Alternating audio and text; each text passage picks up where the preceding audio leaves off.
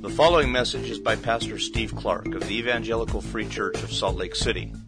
More information is available at our website, www.slcevfree.org.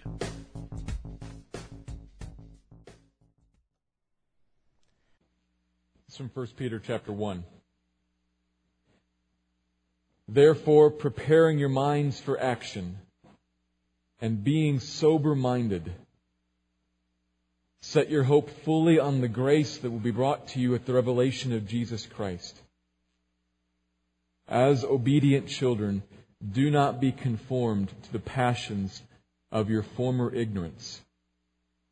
But as he who called you is holy, you also be holy in all your conduct. Pray with me.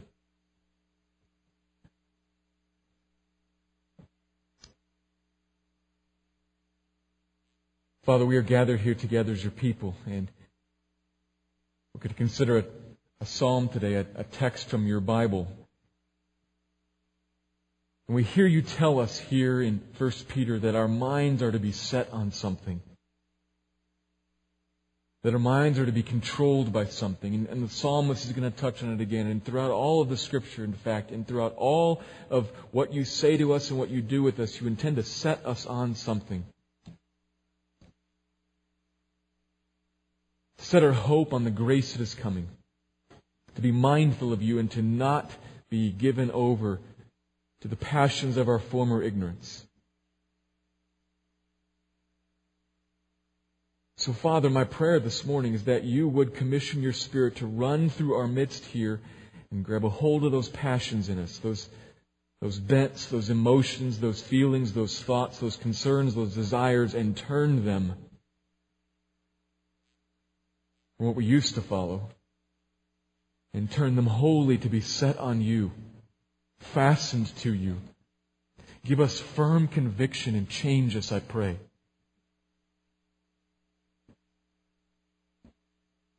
There is a world of difference between knowing what should be and having it actually be. And I pray, Lord, move us across that gap to make us a people, individuals, and to make us a church that is set on you fixed on you, hopes in you, has minds prepared for action.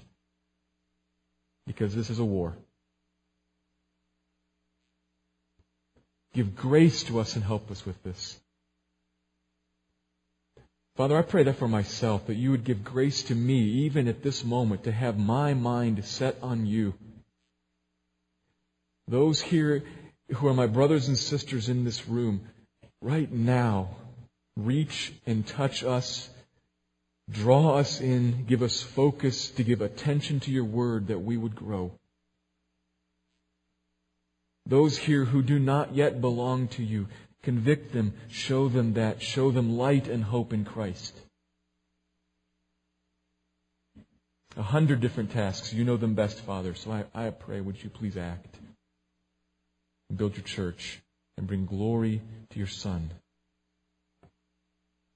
It's in His name that I pray for the glory of Jesus and for the good of the people of Jesus. Amen.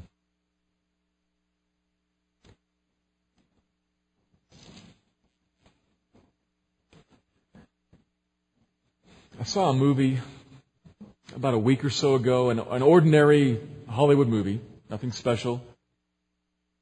And as I watched it, completely a godless movie. Not, not overtly terrible, but just no sense of God even existing at all. A typical movie. And as I watched that movie, I found myself thinking, that's kind of, you know, kind of neat. I kind of like that. Or this is attractive to me here. Wouldn't it be nice if. You ever had that experience? You find yourself being drawn after something very, very subtly and not overtly terrible, but just liking it. I know you have, maybe in a movie, or maybe you just look over the next door, look over the fence to the next door neighbor, and you see him taking his boat behind his great big SUV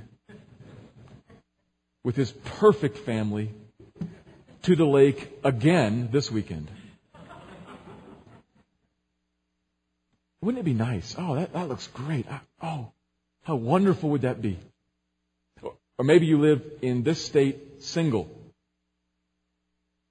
How hard is that? As everybody in class and everybody in the dorm and everybody in the workplace is going on dates and going to the prom and getting married and having a family, and you, because you have kept your heart pure and are concerned, are home alone again on Friday. Wouldn't it be nice if, what's, what's wrong with a spouse? What's wrong with a date? Wouldn't it be nice if, what's wrong with a boat? What's wrong with a little bit of vacation time? And you look at the neighbor or you look at the movie or, or your roommate and they've just got a life that works and everything is so good. Why can't I? What's wrong with that? To be able to enjoy myself a little bit here, to have a little bit of money in my pocket, a little bit of status. I mean, theoretically, God is on my side. But how come they have all of the good stuff?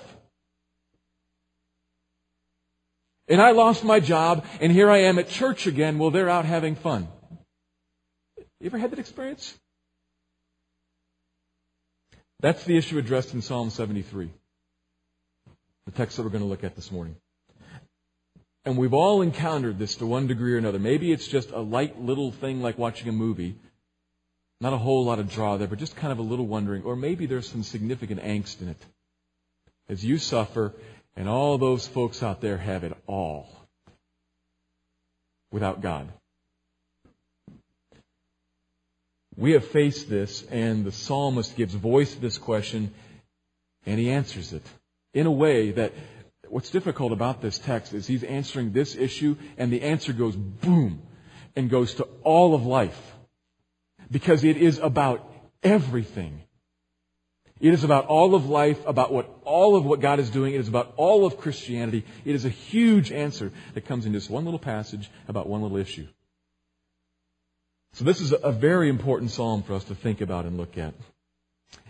And over the next few weeks, we will be looking at a few psalms. This, this last week, I finished the book of Deuteronomy, and we'll be going in a few weeks to the book of 1 Corinthians, a book that talks a lot about the church will help us with a number of different things, I believe. But in, in the middle here, as I have done before, we're going to take a little bit of time to kind of pause between major books to look at some Psalms. We're going to be looking specifically at some Psalms from Book 3 of the Psalter. The Psalms are, are poetry. They're songs. Sometimes sung or recited. And as poetry, they, they communicate sometimes in a little bit different way for us. Maybe a little way that, that's unusual. But that's kind of the beauty of them. They, they voice questions and answer them in, in beautiful and intriguing ways. They speak to things that are actually in the hearts of people. Like the man who wrote Psalm 73. Brings them out. He's going to address them. So my hope is that God would speak to us in this psalm, maybe give encouragement to you or conviction to you as is needed. Let me read all of Psalm 73, and then I'll pass back through it to make sure that we understand the flow of thought and then make a couple of observations. Psalm 73, beginning in verse 1. Truly God is good to Israel, to those who are pure in heart. But as for me, my feet had almost stumbled, my steps had nearly slipped, for I was envious of the arrogant when I saw the prosperity of the wicked. For they have no pangs until death. Their bodies are fat and sleek. They are not in trouble as others are. They are not stricken like the rest of mankind. Therefore, pride is their necklace. Violence covers them as a garment.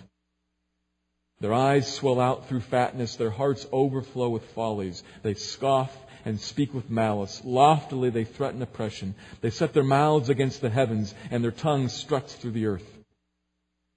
Therefore, as people turn back to them and find no fault in them, and they say, How can God know? Is there any knowledge in the Most High? Behold, these are the wicked, always at ease. They increase in riches. All in vain have I kept my heart clean and washed my hands in innocence. For all the day long I have been stricken and rebuked every morning. If I had said, I will speak thus, I would have betrayed the generation of your children. But when I thought how to understand this, it seemed to me a wearisome task. Until I went into the sanctuary of God. Then I discerned their end. Truly, you set them in slippery places. You make them fall to ruin. How they are destroyed in a moment, swept away utterly by terrors. Like a dream when one awakes. O Lord, when you rouse yourself, you despise them as phantoms. When my soul was embittered, when I was pricked in heart, I was brutish and ignorant. I was like a beast toward you. Nevertheless, I am continually with you. You hold my right hand. You guide me with your counsel, and afterward you will receive me to glory.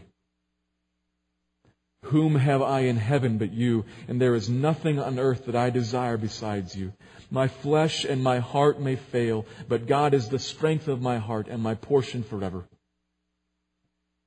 For behold, those who are far from you shall perish.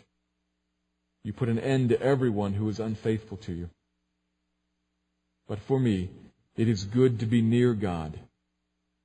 I have made the Lord God my refuge, that I may tell of all your works. Psalm 73.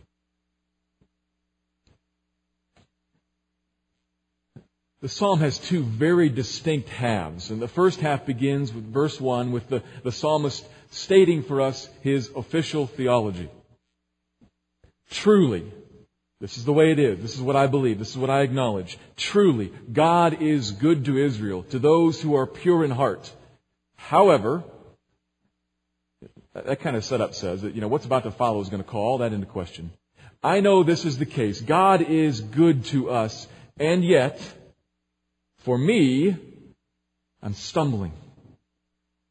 I was slipping. I'm falling. As I'm trying to stand and to affirm that which I believe, I'm, I'm falling here because I just look around and I see, what does he see, verse 3? I see the prosperity of the wicked, of the arrogant.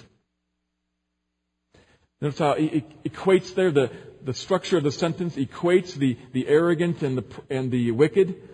At the heart of wickedness is pride. Uh, I, I'm in chargeness. I'm godness. And he looks at them and he says, I know who they are. And I'm still envious of them. Because they have everything. They prosper. They have it all. And then he goes on to elaborate in 4 and 5. They not only have wealth, they don't suffer. They are fat and sleek, which is a compliment. Speaking of abundant food, they can eat good, rich food. So they're, they're healthy. They, they've got all that they need. They don't know trouble. They're not afflicted, plagued, maybe, maybe referring to disease, maybe just trouble. Either way, they don't have it like everybody else does. And so, verses 6 to 9, they are proud and violent. They strut around the earth, acting like and speaking like, with their tongues seizing hold of heaven and the earth acting like they own the place, like they're in charge, they rule everything, and they, they rebuke, they poke fun at, they ridicule people like me who don't and aren't. They adorn themselves as they wear it like, like garments and jewelry. It's all over them. They're up and I'm down. And it's so extensive that even the people of God look at them and say, wow, you know, I don't find fault in them. There's something attractive there. Even when these people say, how does God, they even revile God. Does God know anything? Even with that, the, the pull is so strong because they have everything. Even then, the people of God are drawn after them. Behold, verse 12, a summary. Here it is. Here's what the wicked are like. Always at ease, having everything. Raking it in so fast they can't even count it all. I have read the law. And I know there are supposed to be two paths, a path of, path of blessing, you follow God and, you, and He bless, blesses you, and then the path of cursing, you don't follow God and He doesn't. But something's not, I'm starting to wonder about all that. As I'm looking around out here, I think that it's all been in vain that I have kept my heart pure. You hear this? What a waste of time. I'm starting to think that. I can't say it out loud. If I spoke like this, it would be a betrayal against the children of God. But I sit in the fourth row and I think it. Because look around, people. They have everything. I have nothing. Whatever the thing is. Maybe it's money, maybe it's health, maybe it's power and prestige. And I'm starting to try to, I'm trying to figure that out, why that is. And it's wearing me out because it doesn't make any sense. I try to figure all this out, and it is wearisome to me. Verse 16. You ever been there? To some degree or another? I, I think that most of us, to some degree or another, have been there. Some of us are there right now. And it wears you out trying to figure out, I'm, I'm following God. Why do they have the good life? Troubles him. It isn't worth it, I don't think. Troubles him until, verse 17, until he goes into the sanctuary of God and sees their end. He sees where this road that he's tempted to be drawn after, he sees where that road goes to the end, that is to judgment. Something changes in him. He didn't see it before when he was embittered in soul. He talks about, I was at this point where I was embittered and my, my heart was pricked. I was, I was being an idiot. He says, I was ignorant and brutish like a beast towards God. I mean, Something's changed and now he sees the folly of where he was, but he was there. And even while I was there though, nonetheless, God, you're still with me. You're still there holding my hand and carrying me along. And now I see something completely different. He sees God now, 23, 4, 5, 6, the one who fills his heart and upholds him, the only thing he wants. There's a great change that's happened there. And so in 27 and 28, behold, here's another summary. Behold, those who are far from you shall perish. You put an end to everyone who is unfaithful to you. A change from his first assessment. And as for me, now, not my feet are slipping, but now it is good for me to be near God. I've made him my refuge. And I look now out at a world where not where I'm getting ripped off, but where I see abundant works of God that I want to talk about. That's the psalm. Psalm 73. Two halves. Really a, a, a problem and a resolution sort of set up that turns in the middle. I'm going to spend most of our time this morning looking at the, the last half of that. I think the problem is kind of clear. So I'm going to look at, at the resolution side uh, half of this, and then then a, kind of what turned, how that turn happened. I'm going to make two observations on those two points. So here's here's the first observation. And as I state this, I, I think it I think it will become obvious that this just becomes big pretty quickly. First point God Himself is the great good gift from God to his people. God does indeed give good. He is indeed a good God. And the good thing that He gives is Himself. God gives God. Bless God. Verse 1 is right Truly God is good to Israel, to those who are pure in heart. God is good. He does good. He gives good. He makes for us good all the time. But the psalmist's problem and our problem is that we misunderstand good. He thinks and we think that good is the prosperity of verse 3. The health, the power of 4, 5, and following. And we look out at that and we see the problem arises and we see, I'm not healthy, wealthy, and wise like all of them are. What's the deal? Because that is what we think good is and we don't have it. That's where the problem comes from. And in the midst of that, we, we must remember something. God Himself is our greatest good. The psalmist sings it. When, when he changes, this is what he sings out, which means that we're supposed to sing this. The psalmist comes to realize when he leaves his brutish ignorance, oh, what have I in heaven other than you? What have I on earth other than you? You're the one I want. You're what I always wanted, what I was seeking after. You are the strength of my heart and my portion forever. He comes to that realization. God is the strength that upholds our hearts even when our hearts fail. My flesh and my heart may fail, but God is the strength of my heart.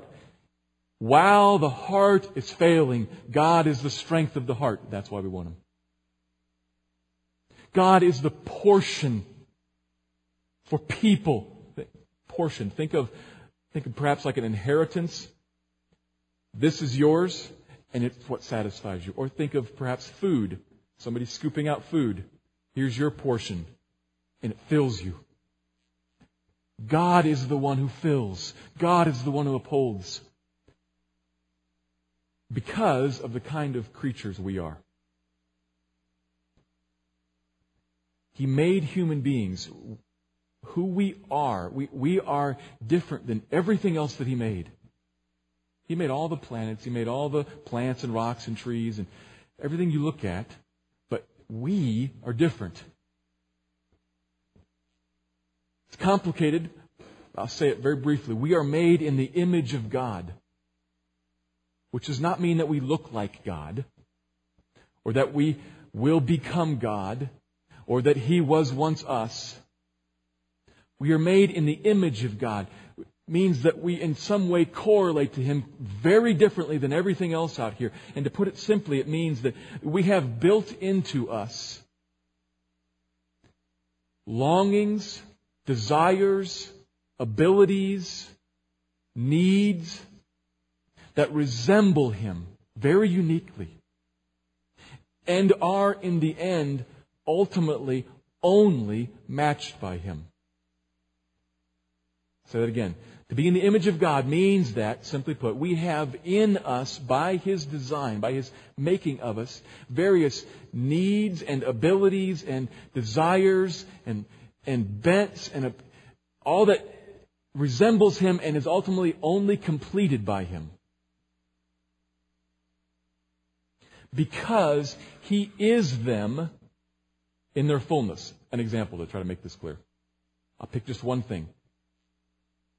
We all, every human being on the planet, wants peace. We define it differently, but we all want peace. Because God is peace. There's something in us that matches Him. He is peace. We want peace. Not that God behaves peacefully, though he often does that. He is peace. God the Father, God the Son, God the Spirit. God is a triune God, three persons, one God. And those three persons have always, for eternity past, always related to one another in perfect harmony and union and joy and love. They are, He is at peace. Always. He defines it. He is it. Then when He made us, we had that echo in our lives and long for it and try to find it everywhere we possibly can. But every peace that we find on earth always passes, always fades, because He is the only one that completely fulfills it. This is all pointing at Him. He's the one we want. Another example to make it a little more clear. If you're a grandparent, and if you're not a grandparent, you'll understand this, but you're a grandparent, you've got a granddaughter, a grandson. Would you rather spend an hour with a picture that she drew or with her? Why? You know the answer. It's obvious. But why? The picture's darling. I mean, You've seen pictures that she's drawn before. They're just, oh, they're precious. So cute, funny. It's got her thumbprint on the side where she smeared the paint. It's obviously pointing at her. It obviously reminds you of her. So why would you set it aside in an instant if you could spend an hour with her? She's the one it's pointing to. She's the fulfillment of it. She's the one you actually want. And I can't put all that into words, but you know it's true. And that's why God is the one you actually want. I can't put all of it into words, but it's, it's real. It's there. You don't want peace down here without Him. You want peace down here because it reminds you of Him. It's what He made into you, and He would fulfill it perfectly if you could only have Him. He is the portion that would fill you up and satisfy you forever. He is the strength that would uphold your heart. If you could only find His hands and rest in them, He'd hold you up no matter what happens. The greatest of all possible goods is God. And when you meet Him and you experience Him, that fact becomes crystal clear. And we sing about it with the psalmist, Whom have I in heaven but you? There's nothing else that I want other than you. Nothing else here I want other than you. You are it. Oh God.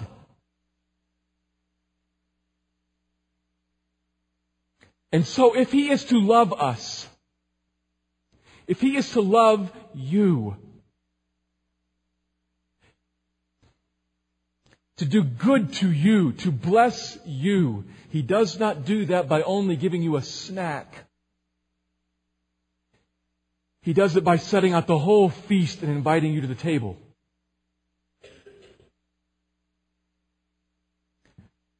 Sometimes wise parents say no to snacks so as not to spoil dinner, right? Sometimes lesser goods are set aside so as to make the feast all the more desirable, all the more tasty, and all the more consumed. Which is to say, let me leave the metaphor behind to be, to be clear. We must not, we cannot judge the goodness of God by whether or not He gives us the stuff of the world. We must and should judge the goodness of God by whether or not He gives us Himself. And at the cross, in the wisdom and power and grace of God, He has done just that.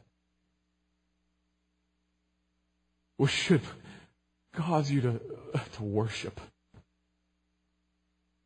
If you're tracking, it should cause you to worship because He has done something. God the Father sent God the Son to the earth to take on a body. 1 Peter 3 talks about this explicitly. Christ suffered once for sins came take on a body to suffer on the cross, the righteous for the unrighteous, the Holy One for people like you, unrighteous. Why? How does the verse finish? Anybody know it? Don't shout it out. But do you know it? Not just that he might forgive you. Not just that the wrath of God might be removed off of you or propitiated, satisfied, though that's true, but the verse goes all the way to the end. Christ suffered once for sin, the righteous for the unrighteous, that he might bring us to God. That's the point. God has done something huge.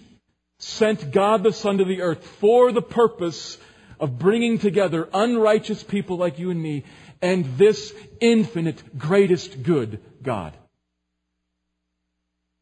all by His design, all by His power, all by His glorious grace. Bless the name of this God. He is good. Oh, He's good. And He does good to you, Jeshurun, His people.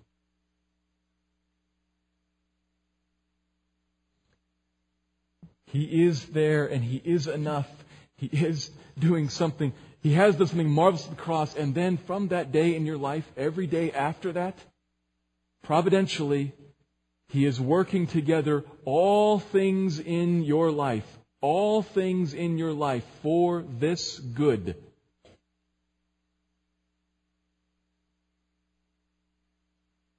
All things. It is, this is not a world in which stuff happens and God discovers it. Along with you. kind of weeps with you about it and wishes it could be otherwise, but that's not the kind of world this is. He's sovereign. Nothing comes to you, nothing hits your life, hard or good. Nothing comes to you that has not come through His hands and by His wise design has been decided to be. Nothing. This, this is big. This is what is going on in your life every single day in everything. This is, this is why I say this little bitty psalm goes like this, because it becomes everything. It becomes every moment of your life. Every experience that you have. He's working all the things of each one of our days. Sometimes giving and sometimes taking away. Sometimes building up and sometimes tearing down. Sometimes sending sunshine and sometimes rain.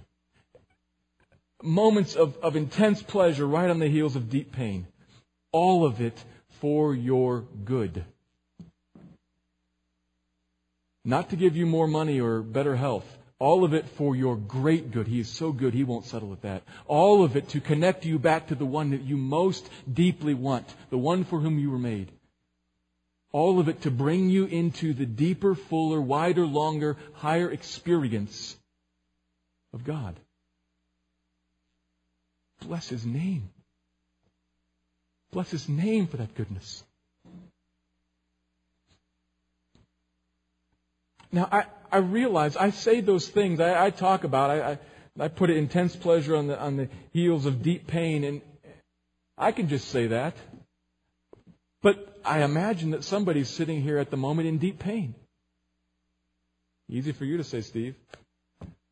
Yeah, I, I know it is easy. It, it is easy for me to say. I'm not at the moment.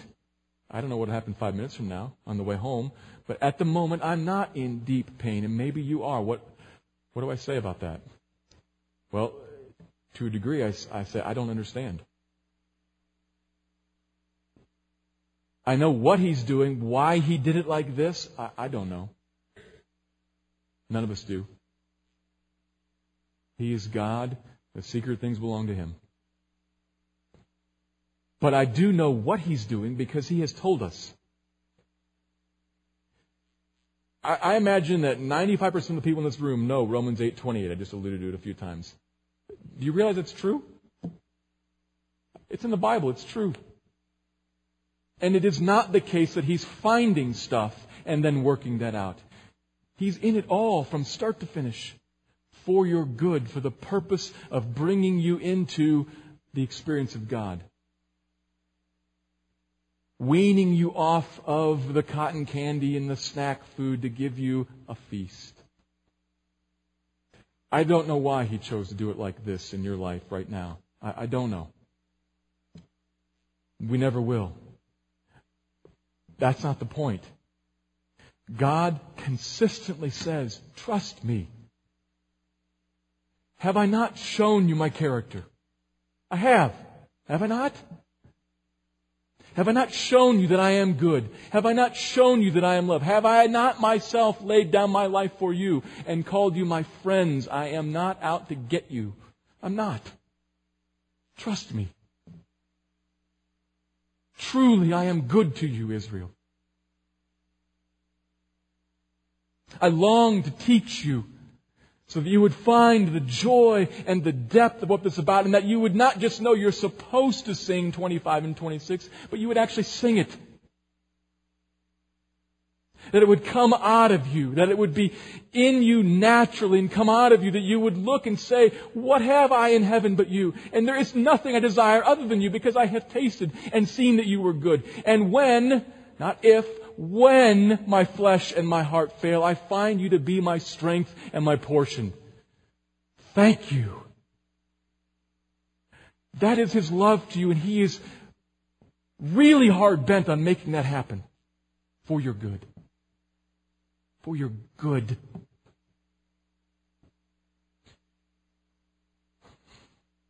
He longs to say that to you, and you need to know this. This has to fill your mind if you're going to resist the temptation in 2 to 16. You, you fight the temptation in 2 to 16 by saying, look at all the stuff they have. look what I have. Not, I shouldn't want it, I shouldn't want it, I shouldn't want it, I shouldn't want it, but look what I have. And, and then the glorious thing happens. Filled up with Him, satisfied with Him, if you buy a boat, you don't really care. And you're free to do it or not. If it seems wise under the counsel of God.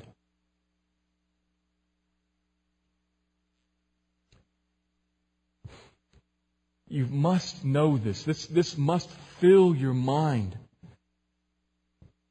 You can see those, those folks that look to be, oh, always at ease and, and filled with, increasing with riches. And left to ourselves, our hearts are inclined to go that way. But he, he fights that with truth. And this is a truth that would set you free from envy and set you free from the burden of wondering if it's all been in vain. It has not been you have a great full blessing, and that path actually does lead to an end. There's a truth here. God is good, and He is the greatest of all goods, and He gives it to you as people.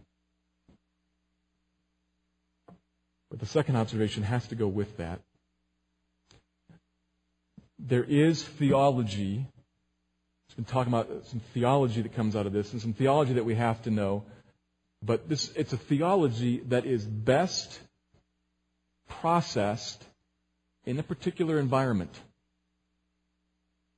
It, it's true everywhere, but it's best processed, best digested and taken in in a particular environment, which is what the second observation gets at. So here's the second point. For your own everlasting good continually go into the sanctuary of God. Continually go to the sanctuary. Go camp there. The, the whole psalm turns at verse 17, is it not?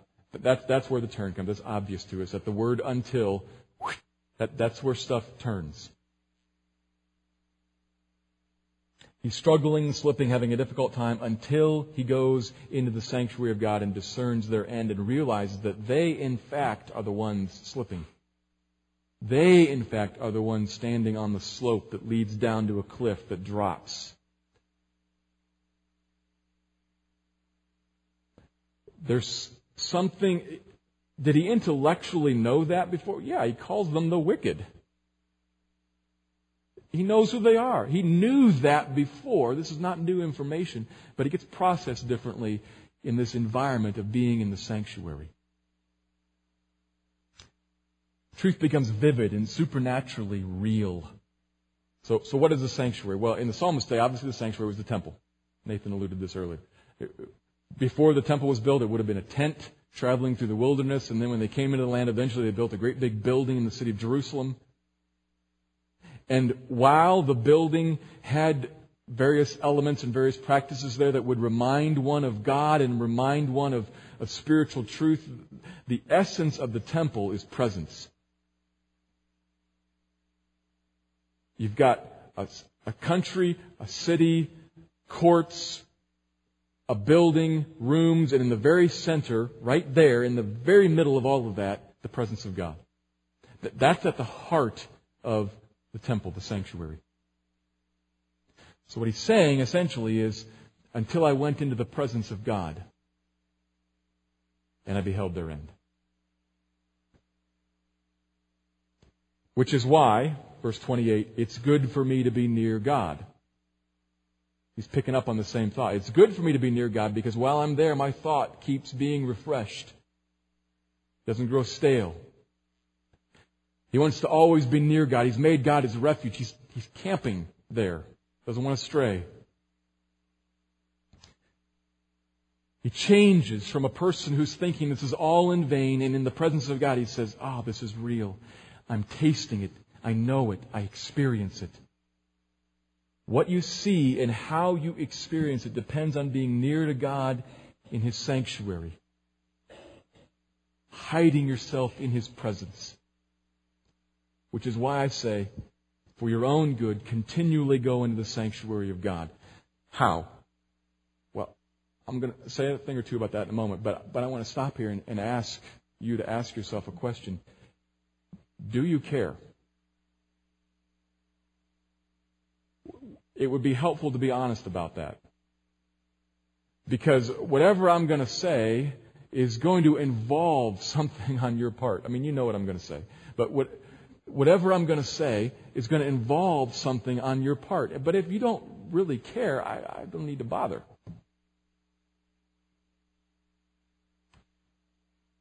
Do you care? To come to rest and live in the presence of God so as to see what you already know, but to see it more clearly and to have it grip you in a deeper way that changes you. Do you want that or can you not be bothered? Which is it? If you look at this psalm from a slightly different angle, another way this is a huge psalm, this is growth in the Christian life. Start out with some stuff you know, but you're really strongly pulled towards all this out here. And as you meet God and, and, and abide in His presence, you get weaned off of this and come to find Him as the center of your heart, your sustaining joy, and then you want to be close to Him forever. That's the process. I could put a word on that. That's discipleship. That's sanctification. That's growth. So essentially what I'm asking you is a big question. Do you care to grow? Or are you content just knowing some stuff? Which is it? I'm pretty convinced that we, uh, by and large, know plenty of stuff.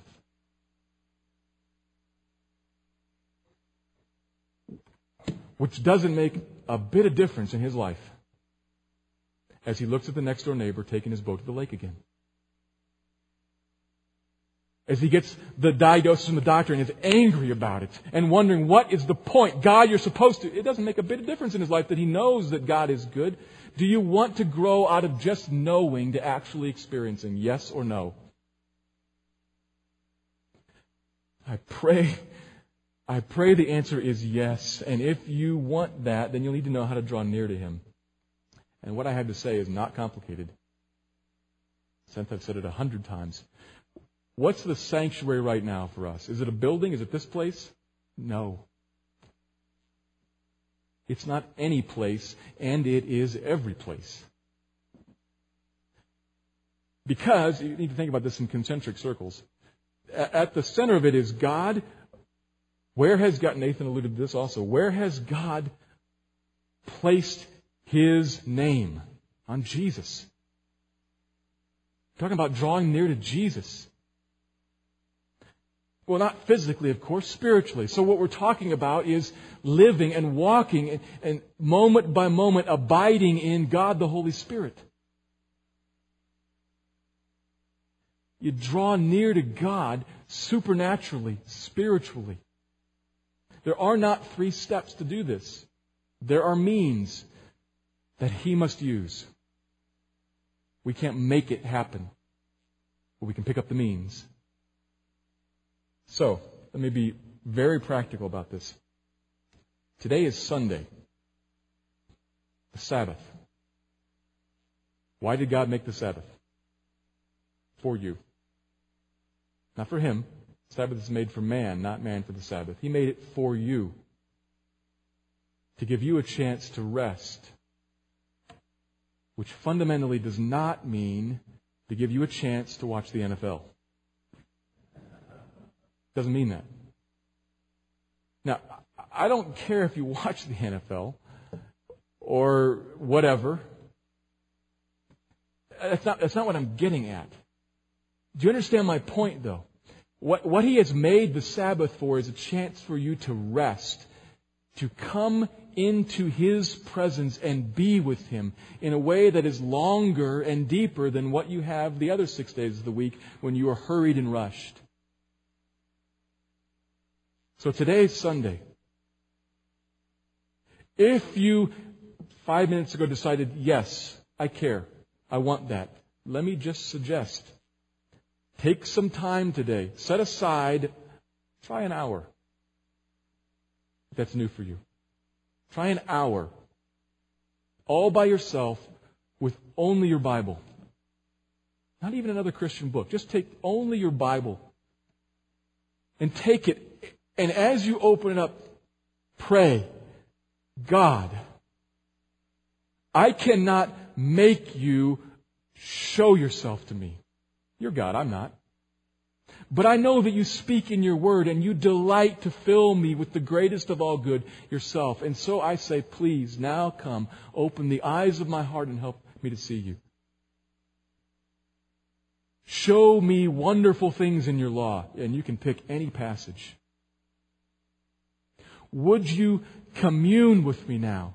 And let the words come off the page and give me life. And let my words as I pray not bounce off some invisible ceiling, but penetrate it and actually meet you. And would you speak back? Please, God, I'm coming to you. I want that. I believe I need it. More than I need air right now. And then open it up and read it. And as I mentioned several weeks ago, just ask the text a couple of questions. What do I see about God here? What do I see about me here? And how do I need to respond to that?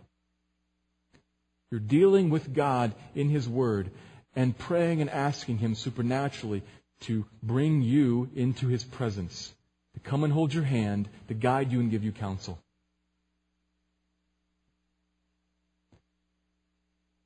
That's it. It's not complicated, but it does take time and a desire to actually sit in it. Not to just check in for three minutes and find that nothing happened, so I'll move on. The game's about to start. I hope it's clear that what I'm saying here is for your own everlasting good. Come and do this, not just this afternoon, always. Always. If I pray, I mean, I hope long for us as a people to catch a vision for the fact that we waste so much time.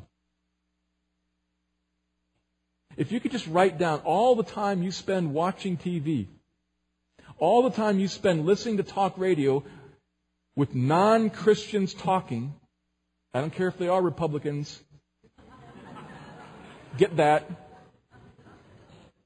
with non Christians talking and filling your mind. At sport, amusing ourselves to death, to steal a phrase. If we could catalog all the time we waste when we could be beseeching God to bring us His presence,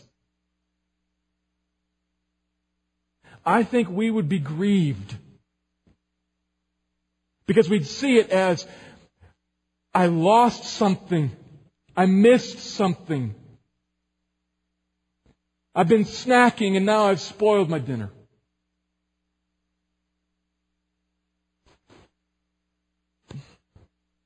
May you be grieved by that and may, may, may it motivate you for your own great good to pursue Him and to live in His presence. God is indeed good to us, His people. He has been good at the cross and He is good day after day after day. Giving Himself to you, inviting you to come into His presence for your own good. Go. Let me pray.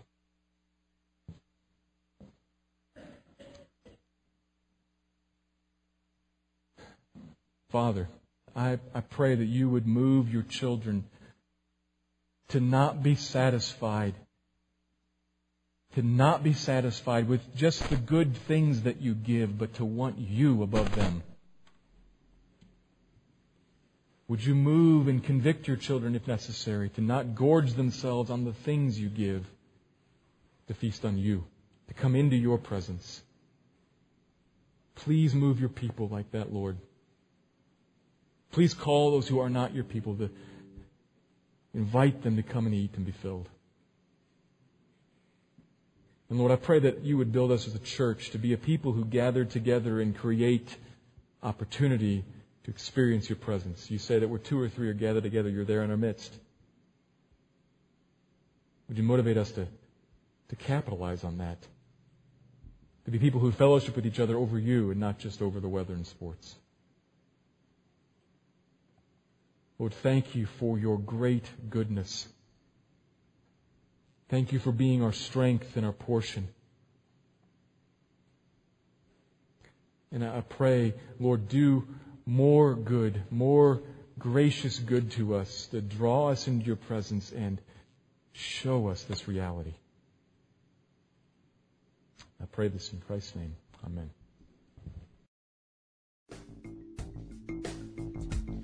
Thank you for listening to this message by Pastor Steve Clark of the Evangelical Free Church of Salt Lake City in Salt Lake City, Utah.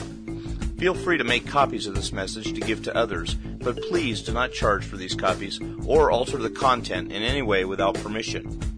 We invite you to visit our website at www.slcevfree.org or call us directly at area code 801 943 0091.